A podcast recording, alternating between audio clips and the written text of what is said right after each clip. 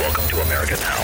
Mr. Gorbachev, tear down this wall. Either you are with us or you are with the terrorists. If you've got health care already, then you can keep your plan if you are satisfied with it. Donald Trump is not going to be president of the United States.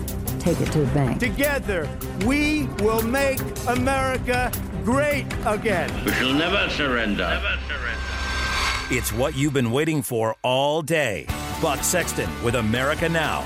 Join the conversation. Call Buck toll free at 844 900 Buck. That's 844 900 2825. Sharp mind, strong voice. Buck Sexton. The government needs a good shutdown. That is what the president tweeted out. It's what he uh, put out there for everybody earlier today. Buck Sexton with America Now here with all of you. Thank you so much for joining. Let's get right into it, shall we? So, uh, you've got the government needs a good shutdown. That's what Trump is saying here. And it's worth asking why state that after they've just decided, right when they've decided that they will not, in fact, push for a government shutdown. Uh, right after the decision was made to negotiate in the Democrats uh, with the Democrats, and we are told that after the weekend uh, session where they struck a bipartisan deal, Democrats were celebrating over this, spiking the football in the end zone, so to speak, and Donald Trump did not like that. The president disapproved. And so now we're told the government needs a good shutdown. Uh, uh, so here, here's what Trump wrote earlier today on Twitter. The reason for the plan negotiated between the Republicans and the Democrats is that we need uh, is that we need 60 votes in the Senate, which are not there. We either elect more Republican senators in 2018 or change the rules now to 51%. Our country needs a good shutdown in September to fix mess. Those are two different tweets that Trump sent out earlier today. Well, those are all different pathways, different strategies. I brought up yesterday that, that if the new pitch from the Republicans is going to be that they demand, uh, or, or, rather, they will claim that they need a supermajority in order to get anything done. Uh, that's not what we were sold the first time around. And, and I also don't even believe that. If you're going to fight let's see you fight now. If you're going to push, if you're going to take risks because you believe in something, there is a greater political good that these Republicans are supposed to be trying to achieve. If that's all true, why isn't it true right now?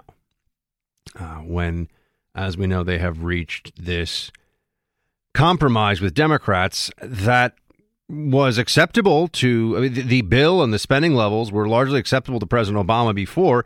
You cannot tell me that this is anything other than a win for Democrats who have control of neither the White House, the Senate, or the House. They more or less get whatever they want in here within reason. I mean, people would say, "Oh, Buck, they want to spend a lot more." Well, they always want to spend more. Uh, in fact, it, it seems the game is that Democrats just offer the American people more spending and Republicans get to play the role of, well, you know, maybe it's like not a good idea to, you know, like keep spending all that money. I mean, and Democrats are, oh, you just don't want to help poor people. And then, oh, you know, I want to help poor people, but I just, you know, it's, it's a lot of money. It's $20 trillion, and we're spending more and more. And, uh, oh, you're just the party of the rich and the greedy. So that's the way this plays out. Uh, but let's get into the other, the other possibilities here because you have – elect more Republican senators in 2018 or change the rules now to 51%. So either give us more electoral power than the Republicans already have, or change the rules so that you have a simple majority vote for budgetary matters. And now, the first one I think is a non-starter. It's not that simple. And if Republicans are going to play the game of we need a supermajority to do anything worthwhile, uh, that's a problem. And that's not what they told us the first time around. Changing the rules to 51%, uh, that also could come back to haunt Republicans. Although at this point, given that the nuclear option for Supreme Court nominees was exercised, the reality of who pushed whom and how it all happened, the reality of that street fight will get lost soon in the uh, Democrat media contraption that rewrites history as soon as it's over in order to support the Democrat cause. So that won't matter. And when the Democrats do have, and it will, the day will come when they have a majority in the House and the Senate, and maybe even the presidency at the same time. Uh, trust me, they will go nuclear from a legislative perspective in every single way that they can. Okay. So those aren't really the options that I would like to see pursued here. But then the president says our country needs a good shutdown uh, in September. Now, we are told by the uh, budget director that a shutdown is not, in fact, the goal. 30. Shutdown is not, and I've said this before to you folks, I said it during my confirmation, it's not a goal, okay? And it's not a negotiating tool. The president advocated But to the extent the president advocated for one today, if you, if you wanted to imagine what a good shutdown was, it would be one that fixes this town. A shutdown is one that fixes that. That's asking a lot for a shutdown, isn't it? That's setting the bar, I would say, quite high. Uh, and then there's the other aspect of this, which is who benefits from a shutdown politically. And Director Mulvaney of the Office of Management and Budget, very exciting place, I'm sure, uh, had this to say about who really wanted a shutdown this time. They wanted a shutdown. We know that. They were desperate to make this administration look like we couldn't function, like we couldn't govern. So that's why I think you're seeing them crowing about their success, is in order to cover up the fact that they actually cut a deal with President Trump, and President Trump did a tremendous job. What are we talking about? More money for defense, more money for border security, more money for school choice, another thing that we got. The president delivered on his promises and got his priorities funded, and that's what the Democrats don't want you to know. They want you to think they won. What they don't want you to know is the American people won here because the president simply outnegotiated them. What did the Democrats not get that they want? I generally think that Director Mulvaney is an impressive and on the ball guy. I think that he knows what he's doing, he knows what he's talking about. Uh, but that whole mini monologue there about how the president did such a great job because Democrats wanted a shutdown. Well, no, Democrats would have taken a shutdown if they didn't get what they wanted, but they got everything they wanted, so they don't care about a shutdown. I think that's a more accurate reading of what's just happened here. And that the president, on the one hand, is already coming out and saying, well, we're going to have a shutdown fight in September, seems to indicate that Mulvaney's little uh, moment of revisionism here, telling us that everything went exactly as the Republicans should want it to, and the Republicans got everything that they wanted. Uh, I don't buy it. I, I think that that's way too convenient and a bit too cute uh, for those of us paying attention here to accept. So, okay, he's saying there's going to be a fight coming to the line. I mean, this is what it, what it really comes down to. Everyone is perception, and who we talk about this. Who will get blamed for a shutdown? If a shutdown is not on the table, then the Democrats in the minority will always, unless they have a supermajority or unless we change the rules, uh, unless they change the rules of the Senate, uh, they will always have the ability to stop any budget item that they don't want to go forward. So having the, having the president from your party in the White House and having your party, uh, the Republican Party, in the majority in the House and the Senate doesn't really mean all that much. Even even minor issues. And look at the items that they're putting forward. 15 billion more for defense. Believe it or not, defense is still something that is bipartisan in terms of wanting to spend money on it.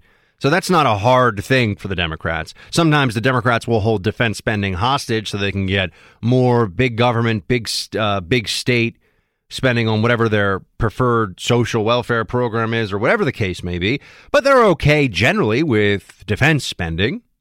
So that's not some big one. And the amount of money we're talking about at the border is pretty small.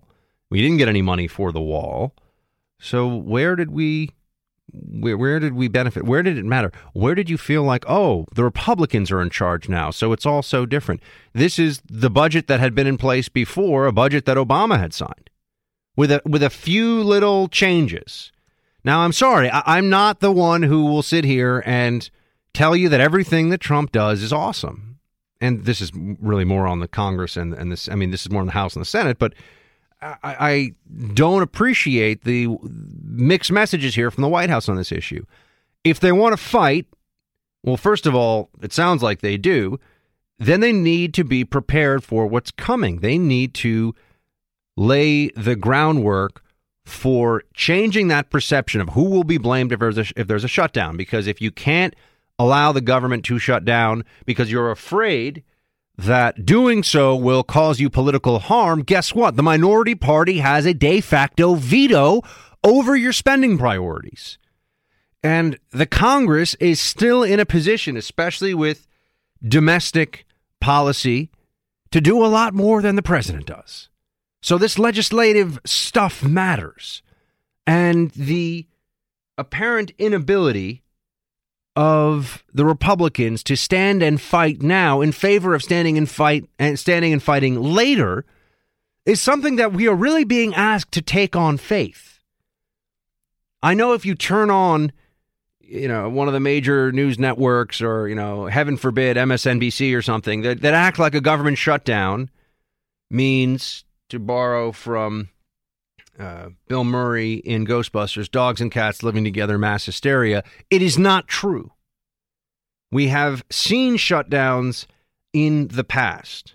I will talk to you about those shutdowns, but we need to also understand that this turns into a political fight, not even a fight over the specific items that the Republicans and the Democrats are pushing for, just who is causing the problem. It becomes that simple. Who's the reason for the shutdown, Democrats or Republicans? I know that's overly simplistic. It's like, you know, kids in the schoolyard, you know, who pushed who first, but that's really what does matter.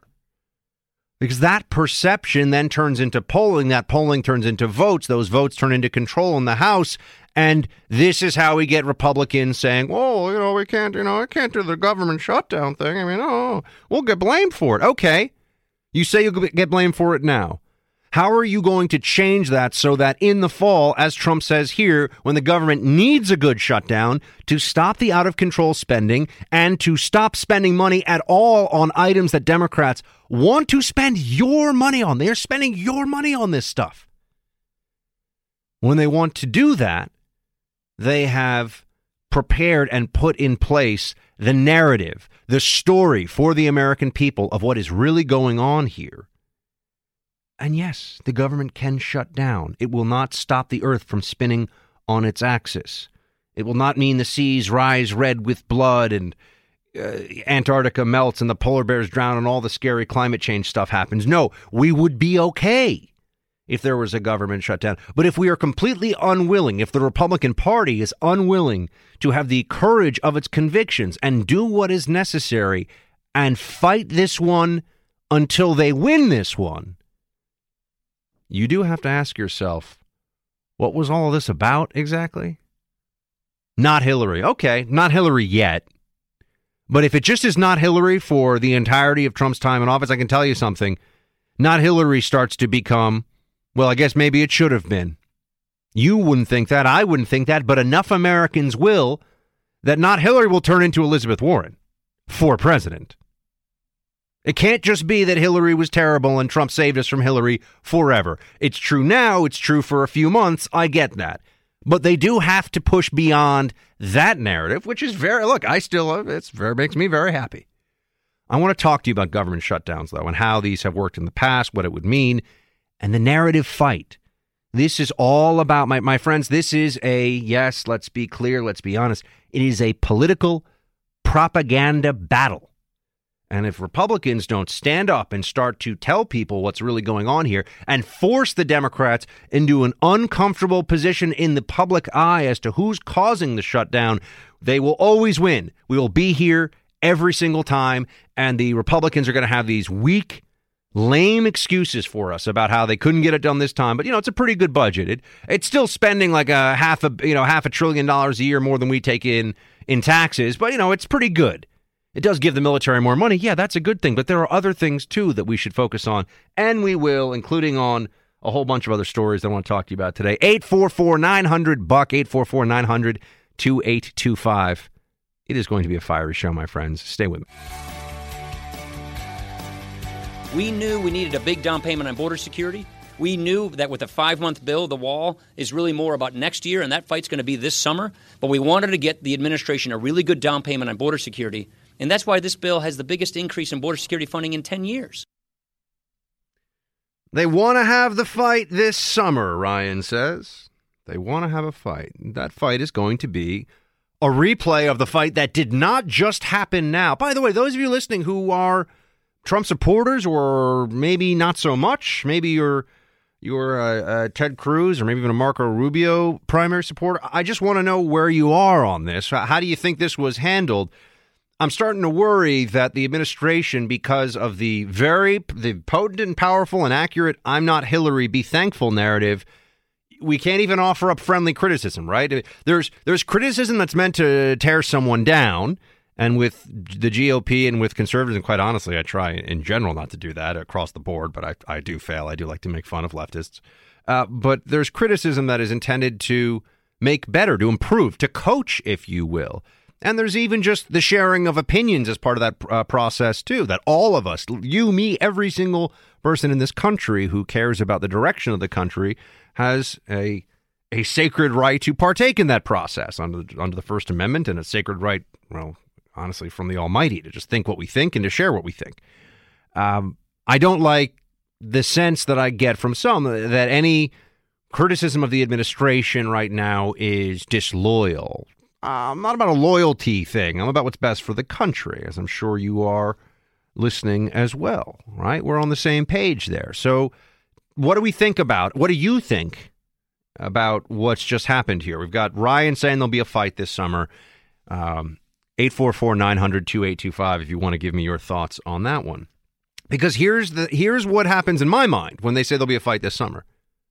They better be putting on gloves and throwing down by the end of this thing. And, and when the fiscal year uh, finishes up and it's September and they've had plenty of time, I, I do not want to have a, a replay of the Obamacare repeal and replace. Oh my gosh! Wait, you mean you mean, you mean that we're actually supposed to have something ready to go? Oh, we are Yeah, we've had like seven years, dude. Uh, you're supposed to have something ready to go here. Oh no, we couldn't do that. Uh, and then we're going to get into the same thing here. I certainly hope not. That would be completely unacceptable. I expect them to make the case. See, what they need to do, and what I think they should have done this time around, uh, is pick an item that they know doesn't matter to a majority of the country, but that the Democrats, for their own internal political reasons as a party, cannot walk away from, will not walk away from. And based upon that for tell everybody look we're we're funding everything except this item that democrats uh, that is sacred to them whether it's planned parenthood funding or you you you pick pick any number of things. Planned parenthood funding would seem to be one of them uh, and make it very clear that no, no, no, no, oh no, no, we're funding the, the, we're funding the national parks, we're funding federal agencies, we're we Republicans will fund everything except that one thing that the Democrats don't want money for, or want money for rather, and we won't give it to them. And and if that means that they're going to hold this thing up and we have a shutdown, I want the American people to be very clear. It is the Democrats on this. Now I know people say, "Buck," but the media is on their side. Right. That's why there has to be a preemptive, not just strike, but a preemptive campaign, a series of battles, a continued and ongoing propaganda fight. I don't. I think propaganda is an okay term to use for pushing your political narrative. I know. I know it has a more negative connotation these days. These days, although it started out as a uh, what is it? Propaganda del fide. It was the propagation of the faith. It actually comes from the Catholic Church, believe it or not, with Catholic Church doctrine. That's where the term propaganda uh, originated. It wasn't until the 20th century that it became tied up because of mass media and, of course, consumerism and mass marketing with pushing ideas and fooling people into believing them by repetition and other tricks and memes. Okay. Side note on propaganda. Maybe one day we'll talk about Edward Bernays' book uh, on uh, on propaganda. Okay. Um, I I'm going to go into a break here. We're going to talk on the other side though about well your thoughts on this issue. I also want to give you a history of some shutdowns so we can understand what this fight would look like and why is it that Democrats, yeah, they just won this round and they won the last round too. We need to stop that. So let's get into it. I'll be right back. Welcome back to the Freedom Hut on an island of liberty where you're the party and it's full of fellow patriots. Buck Sexton kicks it off. Every line is lit, my friends. Appreciate it. As we take calls, of course, as you know, it means spots are opening up. So if you want to call in, 844 900 Buck, 844 900 2825. Rack 'em and stack 'em. Let's get uh, Patty in Mississippi on WBUV. Hey, Buck. Hey, Patty. Hey, we need to do a little after action report on the last shutdown. Oh, I'm going to. Uh, I'm going to go into. De- I've got details and everything. I'm gonna. I'm gonna talk about how they decided to turn away people from the World War II monument, even though that means you're basically roping off an open area and saying you can't go there. Cause they did the same thing with the Vietnam Memorial. Cause they did that just to make people upset because they thought Republicans would get blame. Right. So, but I'll go into details, Patty. I, I've got the research in front of me.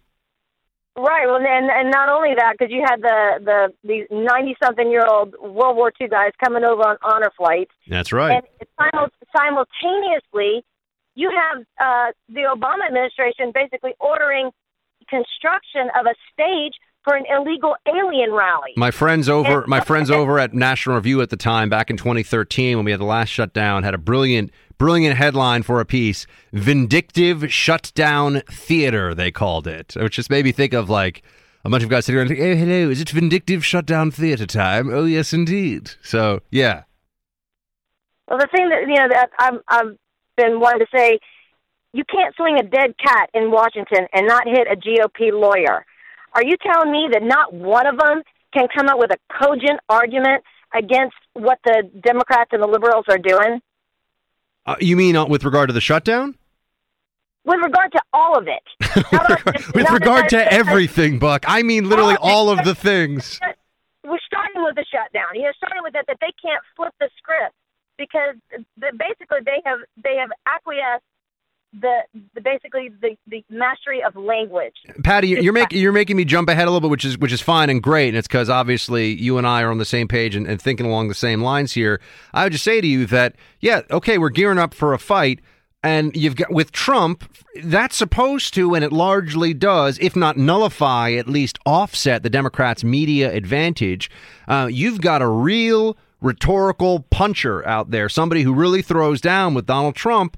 And if anyone can get the nation's attention and convince them that it is the Democrats who are uh, intransigent on budget issues, who won't move, who will not budge on the budget, uh, it's Donald Trump. And so there's got to be a focus from him in order to get that message out there because the messaging matters.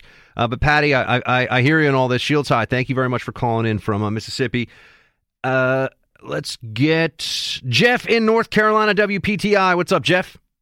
Hey, Buck. Well, Patty, she was passionate. I like it. Yeah, she was rock Um, solid on the issue. I, I totally agree with her. Absolutely.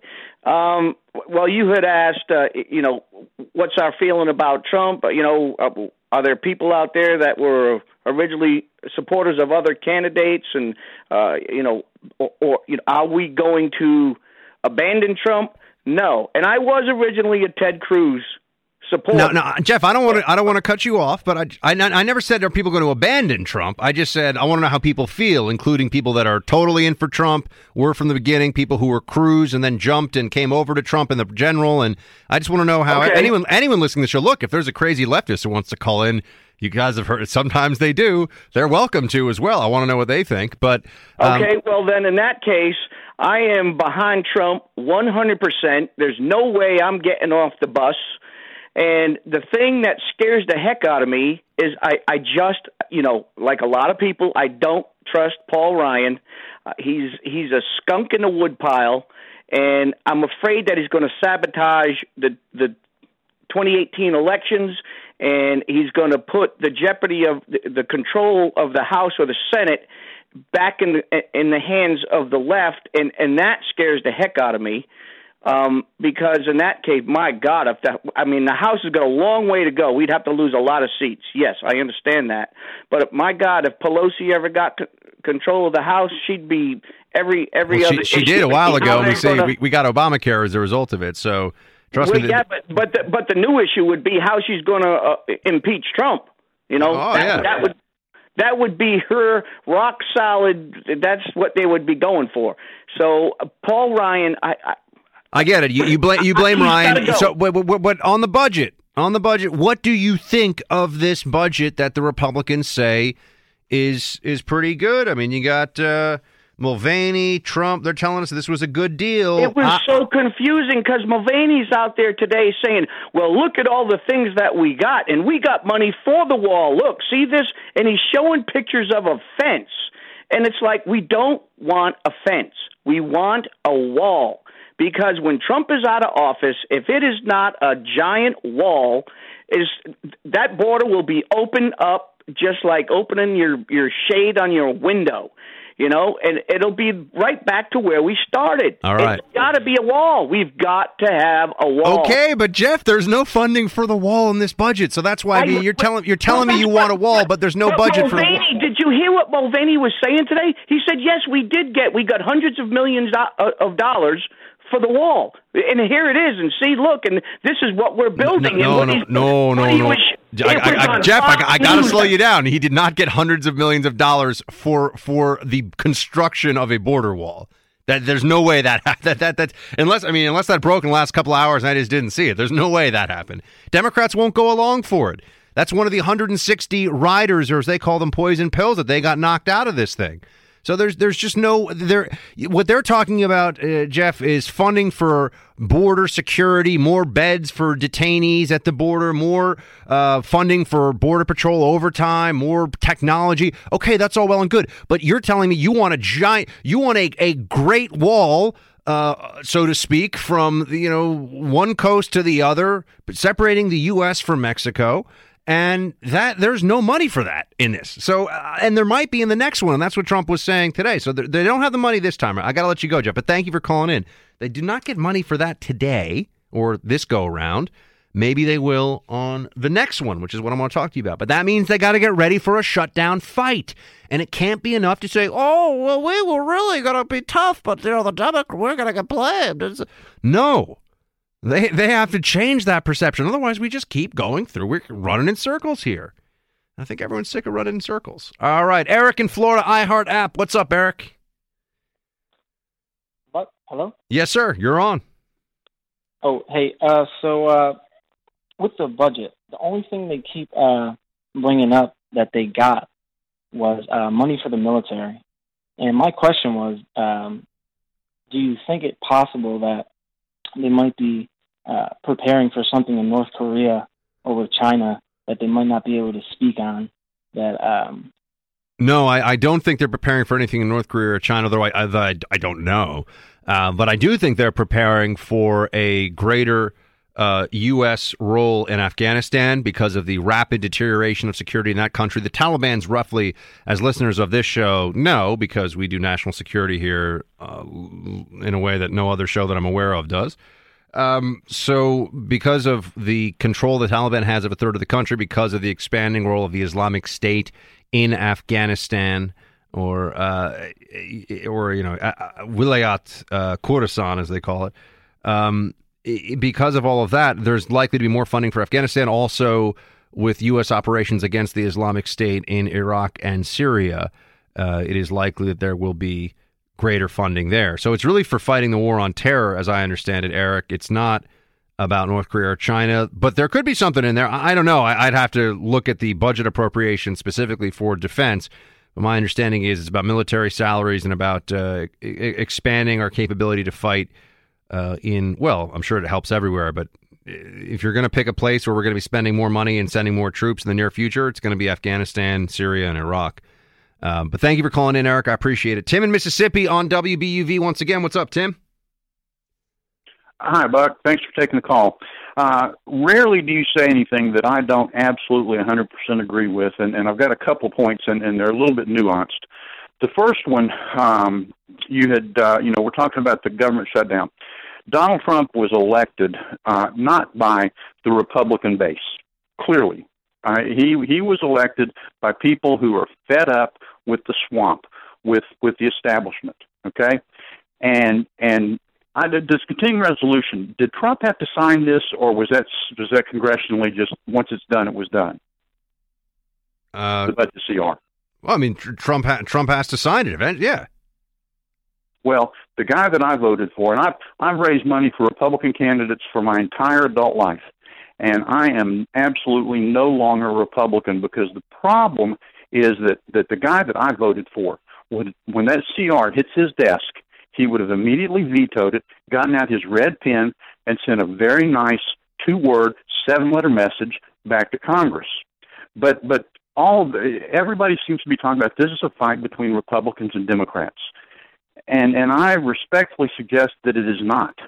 What's going on now with the budget and with everything else in Congress is still a battle between average Americans and the establishment. There is no way that this CR was written by anybody in the Congress. This CR, just like Obamacare and just like the porkulus that, that Obama got through, was written by K Street. And the Republicans and the Democrats are all sucking from the same government teat. Paul Ryan, he's really not a lot different in terms of what he is trying to do internally, what he really is trying to do, and that is to continue to preserve his personal power and the power of the party. And they don't. It, it seems to me they don't give a damn what America thinks. And and everybody talks about who's who's going to get the blame if there's a shutdown. Given that Trump won on an anti-establishment campaign, I think it's who should get the credit if we get a shutdown. Because as you say, and I know you're going to go through the history, the government shutdown does it. The world doesn't stop. It does not. It does not. Tim, el- uh, Tim, eloquent and well taken points. Um, I, I'll, I will just say that and leave it there for now. I, I agree with a lot of what you're saying. Um, I'm going to run into a break. Thank you for calling in, sir. Run into a break here, everybody. We're going to hit the uh, shutdowns of budgets passed right after this. Stay with me. Goose egg, nothing. We got nothing. That's what Representative Thomas Massie said back in 2013 when there was a showdown over a continuing resolution, showdown over the budget, and Republicans backed off. That show, that uh, fight was about Obamacare specifically and trying to defund Obamacare. Um, but the Republicans did not make a compelling enough case to the American people, and it was a consensus opinion, it seemed, at least at the time, afterwards, that Republicans were blamed. Although I also think that's always overstated. If you ask most people uh, these days who was blamed for the last shutdown, they'd be like, what was the last government shutdown? Which is really the point. It's not that big a deal. Doesn't mean the end of the world. There's essential and non essential government personnel. Essential government personnel have to show up. It doesn't mean that, you know, the FBI stops chasing bad guys. Sorry, kidnapper. Sorry, MS 13 cartel assassin. Like, we were to arrest you today, but turns out there's a government shutdown. That's not what happens. Um, but we also, sh- well, let me give you a quick rundown of what has happened. Okay. So since uh, 76, that's when, 1976 is when they first had the current budget and appropriations process put into place.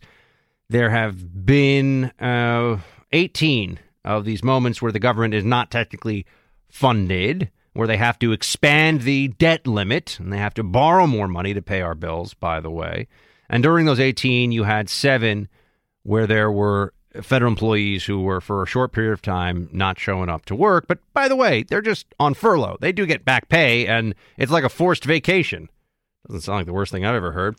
During the Reagan administration, there were a few of these. During the Bush, George H.W. Bush administration, there was a weekend shutdown. Oh, no uh, during the Clinton administration, there were a couple of shutdowns, 95 and uh, 1996. Uh, the second one lasted 21 days. It was over the budget deficit, right? We're spending too much money. So we're trying to, and in that one, the Republicans actually, uh, well, we're making the case. But the one that we should really focus on here for a moment is 2013. That's when, under the presidency of Barack Obama, Republicans were like, you know what? We're not going to fund Obamacare. We we control the purse strings. We're not going to put forward the dollars. We're not going to take money from American people to fund this. And there, well, I still think it's unconstitutional, despite what the Supreme Court says. But to fund this uh, terrible freedom destroying law that also makes healthcare much more expensive and much less accessible for a whole lot of middle class families. Okay.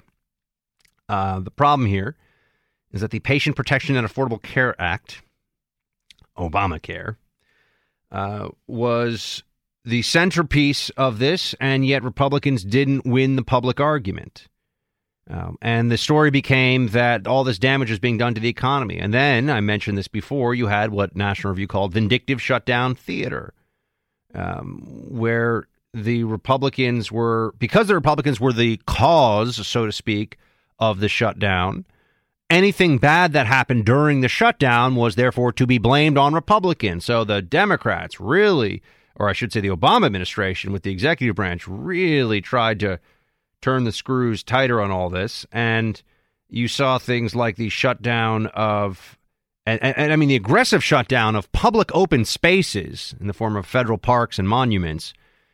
Because the idea being that, well, this is crazy, but Republicans are forcing us to do this, right? And you had, we mentioned before, honor flights, veterans coming to the World War II uh, memorial in D.C. and the Vietnam memorial in D.C. and told, oh, sorry, you can't be here. It was fenced off. This is like a, a, an open field that the government owns. That's just an open field year round, but the government quote shutdown happens, and then they build a big fence. Oh, a fence! Imagine that a fence can be effective to keep people out of something. That's an aside, but uh, they build a fence around it, and they say sorry, and they have some federal employees, I guess, showing up to enforce the "you can't be on federal land" rule. There are even some cases of people that had leased the land on which their privately owned homes were built, which were on technically federal land on a federal lease, and they sent federal police officers to kick them off their land because of the quote shutdown. So it was intended, it was theater. It was intended to make a point. And unfortunately, in that round in 2013 with Obamacare at stake, but by the way, defunding Obamacare, uh, what would that have meant? What did that mean for insurance companies? It was not a fight that Republicans were going to win. They weren't going to win that one. So they, they picked that fight, but they weren't going to win that fight because what happened, they, they were going to collapse. Uh, think of the, the pain they could have inflicted on people. The government creates this. Uh, this, this insanely complicated system of cross subsidies and healthcare and redistrib- redistribution of wealth under the guise of health insurance and then lets the whole thing collapse and a lot of people suffer and republicans are like see it's terrible. Yeah but the government's done all this and someone's going to pay and they're going to pay at the polls. Uh, so I, I don't think that they were likely to come out of that one the victors but there's a lesson here. The perception of who caused the shutdown matters. And we have with donald trump somebody who his his greatest skill is to smash false media narratives so I'm not saying that starting tomorrow, this needs to be what he hammers on all the time, but they need to get on message, have a clear message, pick the ground on which they're fighting here. And if it's the people, the American people voted for a wall, we're going to go for a wall. Well, then let's put that to the test. Let's put wall funding to the test. If, if that's the centerpiece of the budget fight in the fall, at least then we'll know. And that should be the way they do this. Pick one issue that is critical, that is crucial to the Republican and Trump agenda and fight and put your flag in the ground and stand and don't let anyone push you off your turf. That's what they're going to have to do. Um, and also keep in mind that, you know, these shutdowns have happened in the past. It's not that big a deal. So the media narrative about how, oh, it costs us so much money, and that's all overblown nonsense and crap. What does matter is, well, can Republicans actually get an agenda item through? Can they twist the arms of the Democrats instead of the other way around? He spreads freedom. Because freedom's not going to spread itself. Buck Sexton is back. Healthcare is back as well, my friends. Looks like there's going to be, well, they're telling us there's going to be a vote. I, I, I don't know. I don't know. Um, we have the president saying that uh, the bill that is the current iteration of the healthcare bill is a good thing, a great thing, even. Play. After years of partisan bickering and gridlock, this bill is a clear win for the American people. Clear win for the American people. Uh, and he's telling us that uh, this is going to get done at some point, but he's not going to tell us what the time frame is for health care just yet, even though there are reports that there will be a vote this week. We're either going to have a great plan or I'm not signing it. I don't want to set deadlines. I think it's going to be approved. It could be soon, but it could be not so soon. It's going to happen. But remember this I've been really focused on this for like seven weeks. That's 17 months. I would think he's been focused on it for longer than that, but that, that's okay. Um, there are some problems, as you can imagine. Already, there are some issues that have, have come up. Uh, you've got at least 21, this is uh, from earlier today, I think, the Wall Street Journal. At least 21 House Republicans have now said they oppose the latest version of the Republican plan to overhaul the health care system, with an almost equal number publicly undecided on the bill. House GOP leaders can likely lose only 22 GOP votes to pass the bill because it isn't expected to receive any Democratic support. You know, uh, just as an aside, Republicans broke ranks under the 2013 government shutdown to uh, get things. Went with the went along with Democrats on that one. So, uh, you know, you see the Democrats; they march in lockstep. They move as one. Got to give credit where it's due they understand power and how to wield it, which is why they also just constantly want more of it. Uh, Republicans, it seems right now, can't get out of their own way. I mean, the Republicans in the House and the Senate are not exactly putting on a clinic in parliamentary strategy and the, the means of achieving great legislation. This, this is not not exciting stuff I'm seeing from the GOP, and we're already being told that there are some. Like I said, the 21 House Republicans have said they oppose the the latest version of this bill of this uh, health care plan.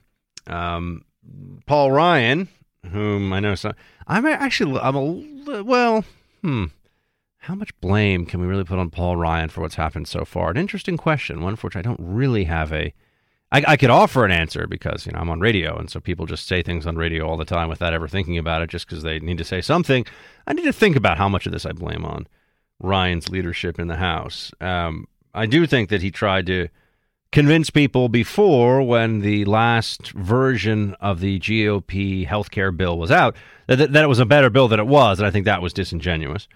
Uh, but now he's saying that there's progress at least being made. 20- so the purpose of our bill is to get more choices, to lower prices while preserving the protections for pre-existing conditions.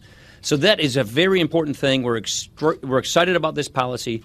Uh, we're making very good progress with our members, and our president has been instrumental in that. Okay, they're making progress. What's the stumbling block then? Would be fair to ask. I think it's important. Well, so far, from what we were told, it's that there may be a lack of inclusion of pre existing protection coverage in this. And the main person is being associated with this objection so far is Representative Fred Upton of Michigan, who uh, chaired the House Energy and Commerce Committee as the Affordable Care Act repeal movement built steam. But he said at a, on a uh, some other radio show. Good heavens, there are other radio shows. I cannot support the bill with this provision in it, just as House Speaker Ryan was insisting the legislation would protect the sick. So pre existing condition coverage seems to be one of the stumbling blocks uh, where this is right now. It, it was. Once again, I, I do think that it's important to see what your see what the opposition. I don't like the term enemy, but see what the enemy is doing politically speaking with Democrats uh, when they had the House and the Senate under Obama. And they wanted to get Obamacare through. What did they do? Did they sit around and, and, and bicker with each other and you know, I want this and you want that? No. They were. This is a huge agenda for the president. This is the Democratic Party. We've been waiting hundred years to have a slow roll but continuous government takeover of health care. So we all go forward on this one. Don't worry about the details. It's going to have a big Democrat D on this bill. It's going to have Barack Obama's name attached to it. We're just going to go forward with it and do it. How do they sell that to the American people? Well, you will recall. Sure, there was a lot of talk about you know we need to cover people and we need to cover this, but in terms of what were what were the two talking points you heard the most? Uh, it was, of course, pre-existing conditions and and staying in your parents' coverage until you're 26. Now, pre existing conditions, the problem with that is that even Republicans agree that the previous system was not fair and unworkable. Or, you know, fair isn't even the right word. It wasn't moral. It's not right that someone is uh, in, in a developed country with the resources that we have that spends that has the government appropriating, i.e., taking money out of your pockets for all kinds of purposes. There should be a means of providing health care to those who, through no fault of their own, have a medical issue that would otherwise price them out of the market. Now, there are, of course, analyses of healthcare that would show that if we didn't have all these different mandates and and directives and orders and intrusions from the government into the free market on healthcare or into a freer market on healthcare, then we would actually uh, be able to cover people without without even worrying about pre-existing conditions because it would be health insurance, not subsidized health care. We have subsidized health care, as I keep repeating to you, and I, I don't want to I don't want to beat a dead horse with this one, but we we don't have health insurance really. We have we have health uh, subsidized health care, meaning that people want to see doctors for a whole bunch of different reasons, and it becomes very political as to which reasons make the list of what an insurance company has to pay some portion or all for, which means that those those costs are then passed on to other people that may not want or need those services and may not want to have been included in a pool that could be responsible for paying for those services. See, that's how the whole game is played. But pre-existing conditions is a an emotion a, a compelling emotional argument, and I think you can argue a moral one as well for why the government needed to take action. That Republicans allowed Democrats to seize the high ground on that one, well, then everything else that followed. People don't even know what Obamacare. They don't even understand how the exchange. And I mean, Democrats who will talk to you about how much they love Obamacare. They don't know how the exchanges work. They don't understand the subsidies. I mean, you know, like nobody's read the whole bill. But even the parts of it that matter to all of us, they don't know what's in it. They don't really care. All they know is, well, pre-existing conditions, and also it's really important for you know my parents. You know, they're I can be on their insurance till I'm 26. But pre-existing conditions is compelling. That's now what some members of uh, the GOP House are having a problem with because I think they realize they could be vo- of all the things that you could lose from Obamacare, you're going to lose the one that is the most universally popular. Of all the things that you may allow this new Trump administration working in concert with the Republican Congress to do on healthcare, you're going to not keep the one you're going to keep other parts of Obamacare, but you're not going to keep, you know, you're going to keep the the exchanges in place, you're going to keep the subsidy systems in some form or other in place, but you're you're going to get rid of uh, pre-existing condition coverage? That's that doesn't seem to be very smart at all. Uh, it seems like we have not learned some of the lessons uh, the Republicans have not learned some of the lessons that they should have in the past. So that is disconcerting to me. You've got uh, Majority Whip Steve Scalise, however, saying that it does protect people with pre-existing conditions.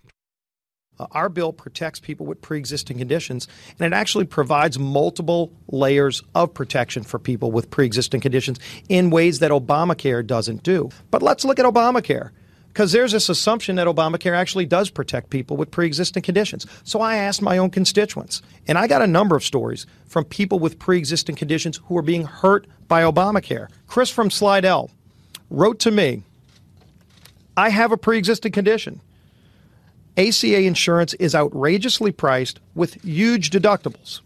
It has been cheaper for me to pay out of pocket for two surgeries, all other medical expenses, and the ACA penalty rather than to purchase insurance and still have to cover a large deductible and copay. See, Obamacare insurance is bad. That's what the focus should always be on. And it is to Republicans' detriment that at this point they have not made the case loudly enough and publicly enough and continuously enough that for working people, Americans, you know, who are uh, trying to earn, trying to pay the bills, make a, you know, earn a living and go about their day. If you fall into that bracket that does not get subsidies for your Obamacare coverage and has to pay for Obamacare coverage, you are getting a very bad deal. Maybe if you had some catastrophic illness that might not otherwise have been covered for some reason, Obamacare to you or to you know to to the hypothetical person we're talking about seems like it's not that bad. But keep in mind that if you didn't have Obamacare, you could have a system in place that covers you much in a, a much better fashion for exactly that, for a catastrophic healthcare event. I saw before I came in on Twitter today. I, I can't remember who the exchange was between, but and, and somebody asked the question, well, you know, you're gonna, you're just going to pay for health care? That's crazy. You know, what is a what does a heart surgery cost? And the answer is nobody knows really what it costs because the system is so full of uh, government, well, already government mandates and regulations and cost sharing and subsidy and uh, all of the stuff that goes on. Um, and and this notion that because you have so so you can't even talk about what what would it cost? Is it feasible? And and what level of healthcare would be easily accessible to Americans if we weren't constant if we weren't constantly constrained by the government making so many decisions as it is about healthcare? Would we be better off instead of providing crappy Obamacare insurance to people, just giving people money that they could only use for healthcare expenditures? and get and just say that's it you know and and uh, above a certain amount for medically necessary stuff we'll cover you on an insured basis but other than you know other than that here's here's some money go spend it on healthcare that seems like a radical idea these days but why is it so radical? I, i'd so much rather go into a doctor's office and know what things cost and have things be more affordable and be a payer who is making decisions about where the money goes than currently. You know, you, you go see somebody that's, you know, you, you, let's say you have out of network benefits and you go see a doctor and it costs you with all the tests and everything eight hundred dollars, and your insurance and, and, your insurance company's supposed to cover it. They send you some nonsense about how well, no, we're only going to that only counts to your deductible for seventy dollars. Well, it's like, well, I paid eight hundred. Why is it only seventy? Well, because we say so. I mean, the games they play are just insane. I don't want any more games. I want this to be a system where the costs are transparent, it's open, and we all see then we can make much better decisions. But because of the opaque nature of all of this, and because of the emotional appeals that Democrats make, and because health care is talked about by people like Bernie Sanders who understand emotional appeal but not economics, because people see what goes on in some European countries where they believe that there's just free health insurance being given out to everybody and it's great, even though that's not the case. And there's been even in some of the uh, Nordic countries, for example, which people like Bernie Sanders and his supporters always point to and say, oh, we're going to live in some horrible dystopia like Sweden. Well, Sweden has a much lower corporate tax rate than we do and has been privatizing a lot. so, uh, in fact, Sweden economically is ahead of the U.S. on many measures of economic freedom. No one ever talks about that. That's like the, you know, Bernie Sanders. We're going to make everybody's health care so great. Well, you know, the National Health Service in the UK is uh, uh, not something that I think the U.S. wants to emulate for a whole bunch of reasons. Um, but so we'll see. We don't have a bill yet. We don't have a vote yet. We don't know where we're going to go on this one. But how many swings at the plate do the Republicans get before we start to say? And I, I know it's the easy thing, and I'm sure right now, if you know, I listen to uh, other commentators, whether on TV or radio, they go, "Oh, you know, it's all you know." Everyone likes to beat up on Paul Ryan.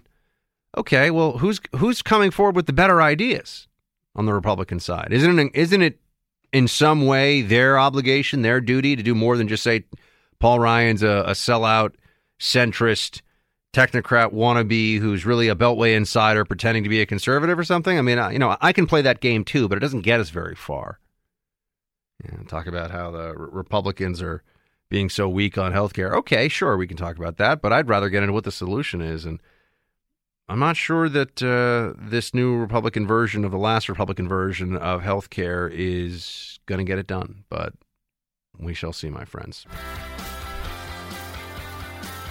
Trump has problems with some in the media, as you know, doesn't like some in the media, and it was an, a central part of his campaign and continues to be one of the places where I know a lot of us uh, derive the most the most uh, joy from this presidency is seeing how he uh, just puts some of these incredibly pompous, oh, hello, yes, and, or, you know, they have the, the, I don't know why all of a sudden my journalist turned British, but there, you'll notice even in this, there's a lot of, a lot of journalists in this country with British accents. Kind of interesting. Side note, but some of them are cool, but I'm just saying, a lot of that going on. Uh, you'll notice there aren't a lot of there aren't a lot of American journalists running around in in in Europe as like major TV personalities, but here it's like, hey, if you have a British accent, you'll just you're so much smarter. I, I do think it's a, an interesting. Americans love a British accent. I don't know what to say. Um, I'm, I'm, not hating on it. I'm just I'm just pointing it out. I'm just saying. I'm just asking questions. Um, anyway, Uh, there's more like the man, Brian Williams. I mean, there's people that are, oh, I'm the I'm a serious journalist. I, I take my craft as deadly serious, and I just want everyone to think that I'm really important and smart. Trump cut some of those people down to size, and that's there is a, a joy that those of us who feel like we're constantly being like, including those of us in media like me, uh, that are lectured and talked down to by uh, the uh, elite rung of journalists, we see what Trump says and we like it, and I understand it because I feel the same way. Trump says he's not against. Well, he's not against all in the media. He just doesn't like the fake media. I assume when you say fake news, you, you feel they don't cover you fairly. That's yeah, what you mean I'm by fake talking, news. Not all of the media. You know, I'll tell you, just that is unfair the way they cover me because they say the media. I'm against the media. I'm not against the media. I'm against the fake media. If you look at CNN, the way they cover me, no matter what you do, it's negative hits, hits. So I love the media. I think the media is great. And if I do something bad, treat me badly. But they don't tell it like it is. Uh, so funny today. There was a, a Hillary Clinton uh, piece that I saw in a whole bunch of places about how she said that this, this we're pulling together a Hillary Clinton thread here with a Trump thread. Um, but on his notion, on his point that CNN covers him differently, and on his notion that he's not treated um, fairly by some of the media, I think it's quite true. And with Hillary Clinton today, she went on some. Well, here let me let me tell you what she did, and then we'll get back to the fake news thing. Here's what Hillary said about why she lost. Oh, we don't have it. My bad. Well, she said I was on the way to win. You know, come on, Buck, get it together. Uh, I was on the way to winning until a combination of Jim Comey's letter on October 28th and Russian WikiLeaks raised doubts in the minds of people who were inclined to vote for me but got scared off. Um, you know, so I, I would have been your president. And then she went on to say later on that she's, you know, yeah, but she takes responsibility. But she really doesn't take responsibility. It was fascinating. When you say there are all these other reasons that aren't me why I lost, but yeah, totes, I take responsibility. That's not taking responsibility. But uh, CNN wrote it about it. Hillary says Comey, WikiLeaks, and herself responsible. Everybody else was like, no, no. She's really saying other people are responsible. She's saying that, uh, you know, she's she's this this claim, this pro forma claim that somehow she had a uh, it, it, was on her that she lost. It, it, just doesn't doesn't cut it. But for CNN and, and their big headline, uh, do we have it or yeah? All right, go ahead, play it. But I was on the way to winning. I was on the way to winning. A combination of Jim Comey's letter on October 28th and Russian WikiLeaks raised doubts in the minds of people who were inclined to vote for me but got scared off. We overcame a lot in the campaign. We overcame an enormous. Uh, a barrage of negativity, of false equivalency, and so much else. Um, but as Nate Silver, who uh, very reliable, you know, has concluded, you know, if the election had been on October 27th, yeah, I'd be your president. I would have. Uh, that's enough. Enough. I would have won. I would have won. But yeah, it was. It was. It was. She's claiming responsibility for it. Just look and see the way that that soundbite and, and her talk was covered by different news outlets, and you'll see who's in the tank for Hillary. It's a litmus test.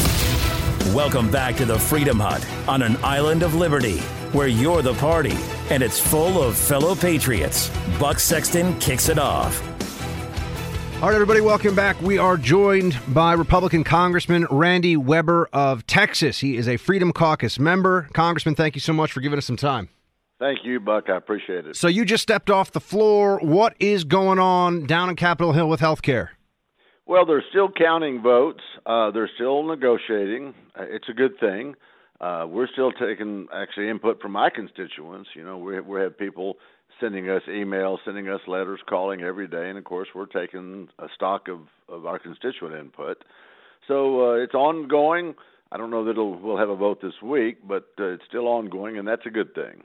Now, the Freedom Caucus the last time around was was I think pretty openly against was obviously against what happened or what was put forward as the health care replacement bill uh, or the the newest health care bill from the Republicans. What is different now? Why, why are members of the Freedom Caucus like yourself in favor of the latest health care bill? Well, uh, what it does, Buck, is it gives more power to the states. It's a, I'd actually like to see it give all the majority of the power, if not all the power, back to the states on essential health benefits.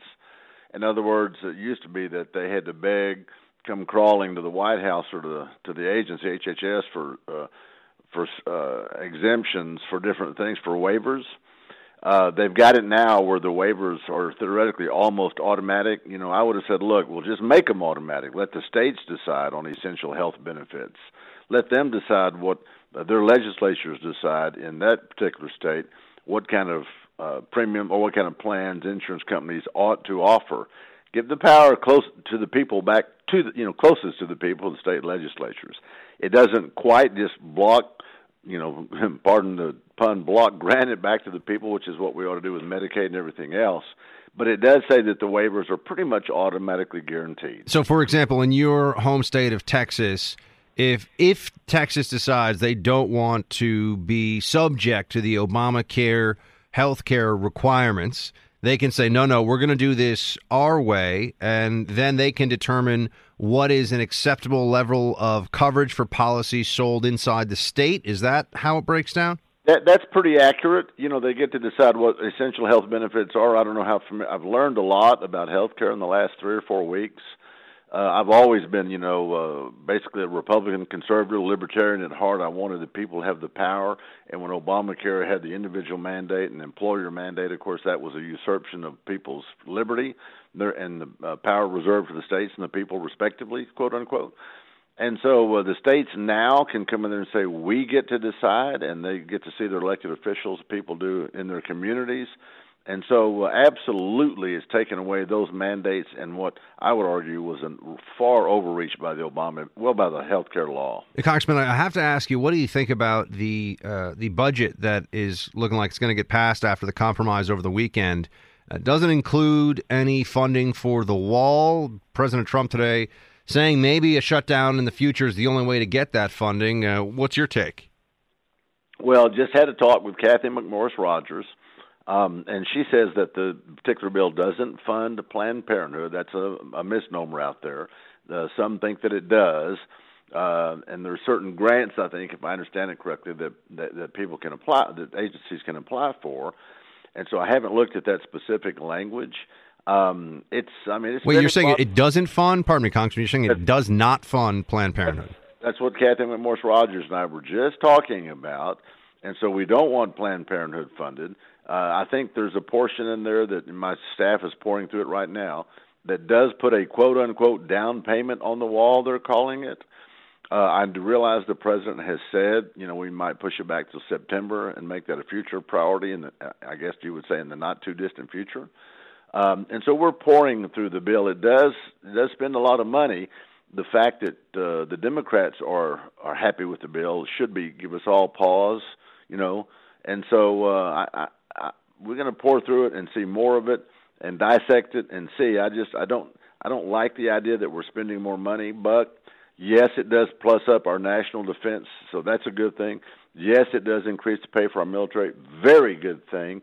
So we're trying to weigh all the goods and bads and see exactly what's in the bill. But th- those are that's a very big uh, admission, or that would be a big change from what the perception is right now. That Planned Parenthood is not funded by this. I'd have to look at this. I'd want to see what the language is because there are a lot of ways that it seems Planned Parenthood gets money and does things with it that people don't think are going to. It's not going to happen that way, but it does happen that way. And then also on uh, immigration uh, and the border wall, uh, I want to see what a down payment is because the way it's being reported, and of course, I'm not on Capitol Hill, I'm not part of these negotiations, but the way it's being reported, Congressman, is that uh, the Democrats managed to get in there that there will, in fact, be no funding for a border wall. There is a section, I forget what they called it, uh, that I think actually put some more. It's not it's not a border wall, but it pluses up DHS. If I if now I'm going from memory here, Buck, all this week uh, and so it gives them some extra money to put into uh, uh, technology on the ground, so to speak. Uh, it's 1.5 billion dollars as I require it. Uh, so we're, as I re- as I remember it, so it's going to increase border security spending 1.5 billion with a B. So that's not a small amount. If they can put that in technology, if they can put that in better control on the ground. You know, 1.5 billion is uh, All right, Congressman, fair enough, but that's still that's still not paying for one brick or one fence Oh, chain link, and uh, you know that's uh, so that's not really a wall or a barrier. That's all. That's all right. Uh, well, I, I, I get I get what you're saying. You're you're laying the groundwork for a wall, but not actually laying groundwork for a wall. Uh, Well, but I want to ask you one more, Congressman, because I know your time is valuable. We're going to let you get back to the business of representing the people down there in D.C. Uh, the, this this budget, why why not force a shutdown over some of the issues that the Democrats were intransigent over? Why not go for it now? Why are we being told that the fall would be a better time? Well, that's I don't know. That's something the president said. I've, I've seen bits and pieces of it, you know, in the media that he said that maybe there's one coming. I don't know. Uh, forcing their hand now while we're trying to get health care reform done, while we're trying to get tax reform done. You know, I'd have to talk. The leadership's looking at this. Is it a good time to do that now? You know, those are things that they have to balance and say that's not good strategy. If we lose health care reform, if we lose tax reform, that would not be a good thing. So I think they must be making that. The only thing I can figure is that's the calculation they're making.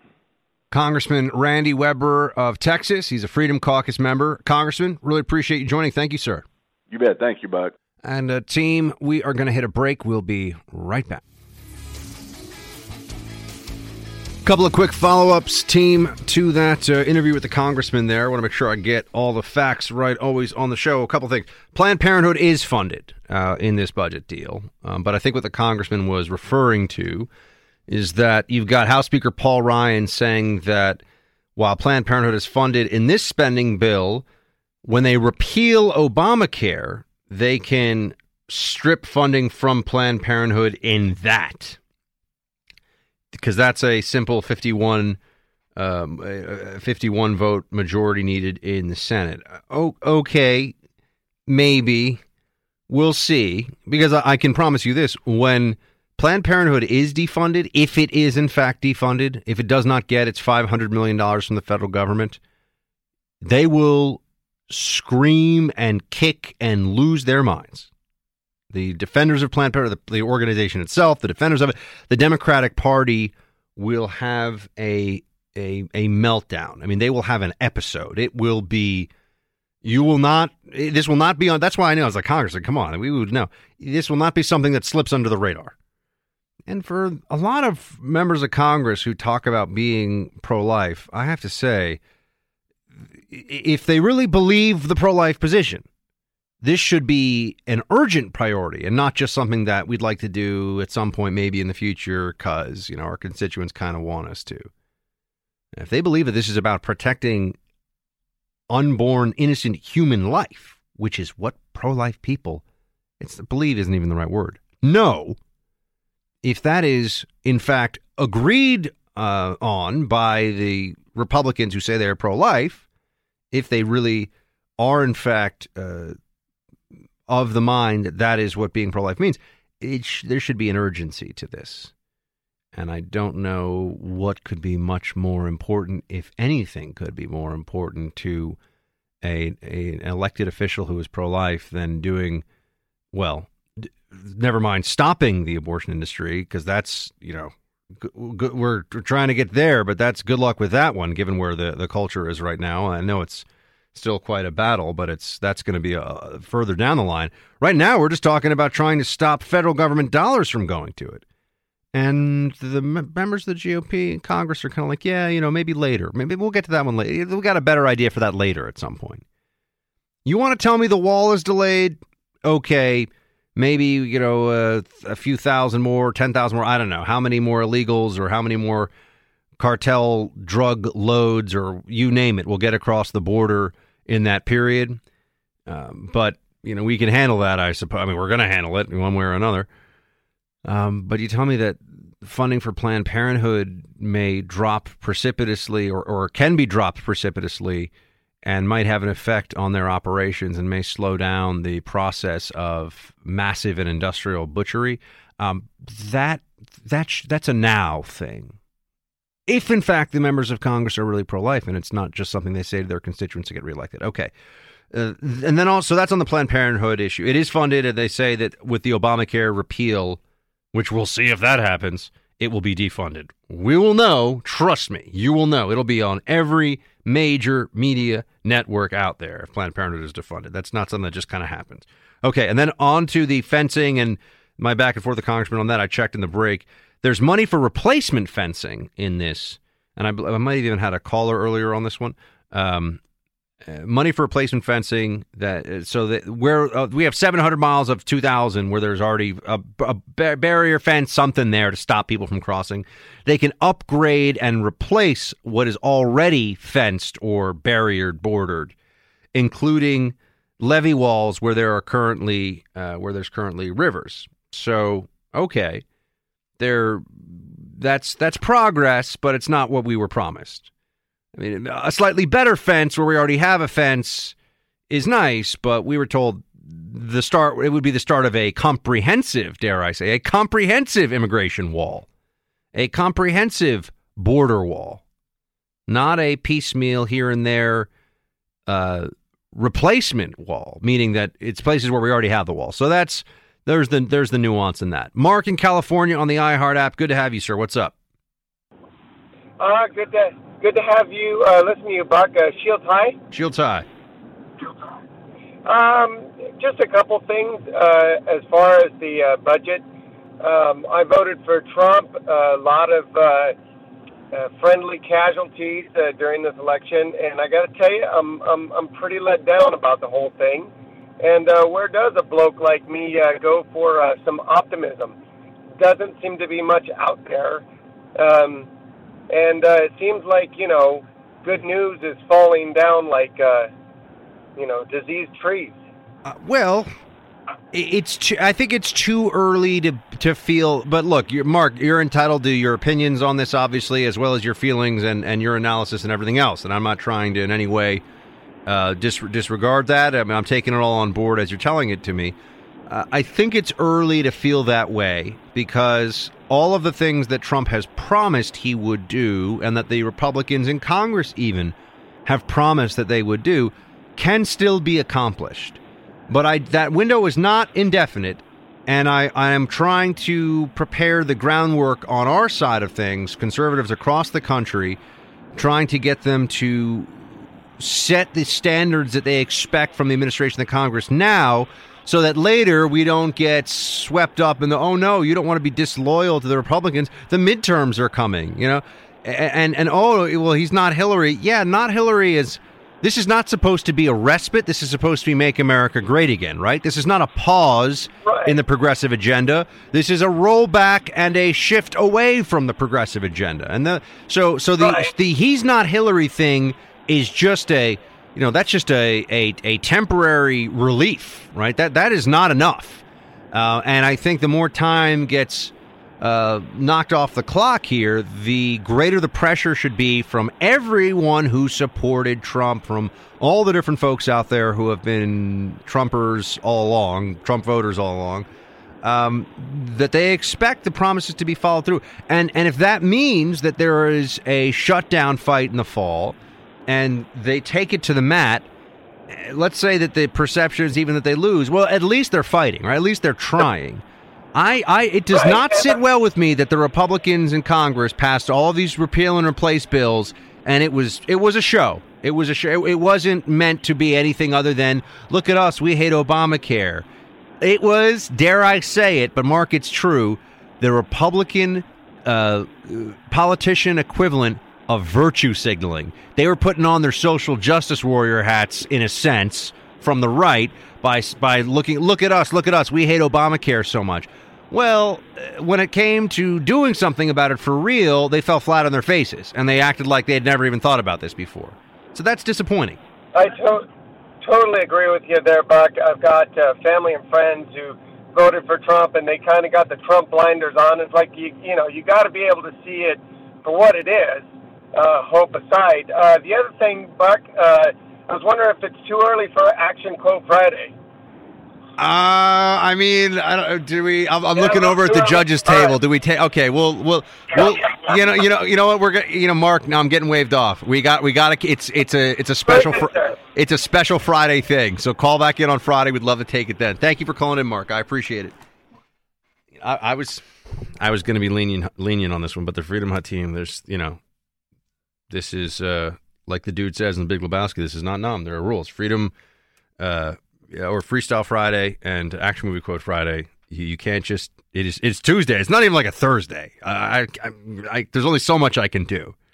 You know, with with the with with these two hands, there's only so much of the of the world I can uh, I can remake, and by that I mean none of it. So uh, yeah, I, I think uh, we'll have to wait on that one. Um, what else did I have that I wanted to hit? I, definitely want to get into this. Uh, it's called a among liberals even they're calling it a a witch hunt. Um, but we're going to talk in the next hour. I find this fascinating. We're going to talk about what would be called transracialism. Now, we discuss on this show transgenderism, and I, I still have out there requests for someone with an MD to come on and tell me. I, I think they realize though that I'm already I'm already on to this whole line of argument, and you, you know that they they they hold out scientists and pretend that it's about science, but then really what we need is a psychiatrist, not a not a scientist or somebody who studies gender and, and from a biological perspective. Uh, we need a, a, psychologist or or a psychiatrist because it's about uh, what is going on emotionally and mentally with a person, not what their physicality, their chromosomal structure. All, that's not. But well, then that raises some very interesting questions because if physical, if identity in the context of gender is not physically derived in some way, meaning that if your gender is not about physical characteristics or your physical makeup, why is race? What what about race is this is a it is a provocative question that the left doesn't like to go near for a whole bunch of reasons very much. And one woman in a philosophy journal, which we will talk this is a I think a fascinating case study, made the mistake of just just raising questions about this, not even taking a favorable position uh, one way or the other on it, just just just asking some questions about well, if transgenderism is psychologically determined and there uh, but has policy implications and must be taken as settled on the science, why isn't transracialism, meaning you can determine your race just based on what you think you are? We'll get into it. Stay with me. The Freedom Hut rocks online too. You can hang out with Team Buck anytime. Plus, get Buck's latest news and analysis. Go to bucksexton.com. That's bucksexton.com. Are you not entertained? The Buck is back. Team, I want to take you all on a journey now to a place where I'm guessing few of you have ever been.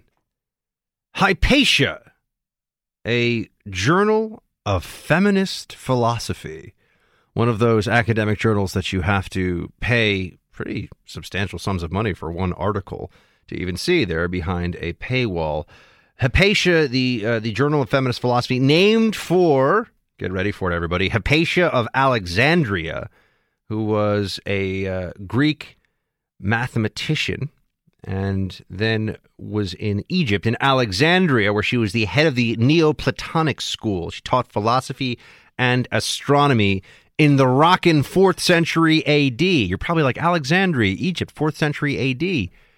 Oh yeah, that was right. It was it was Christian.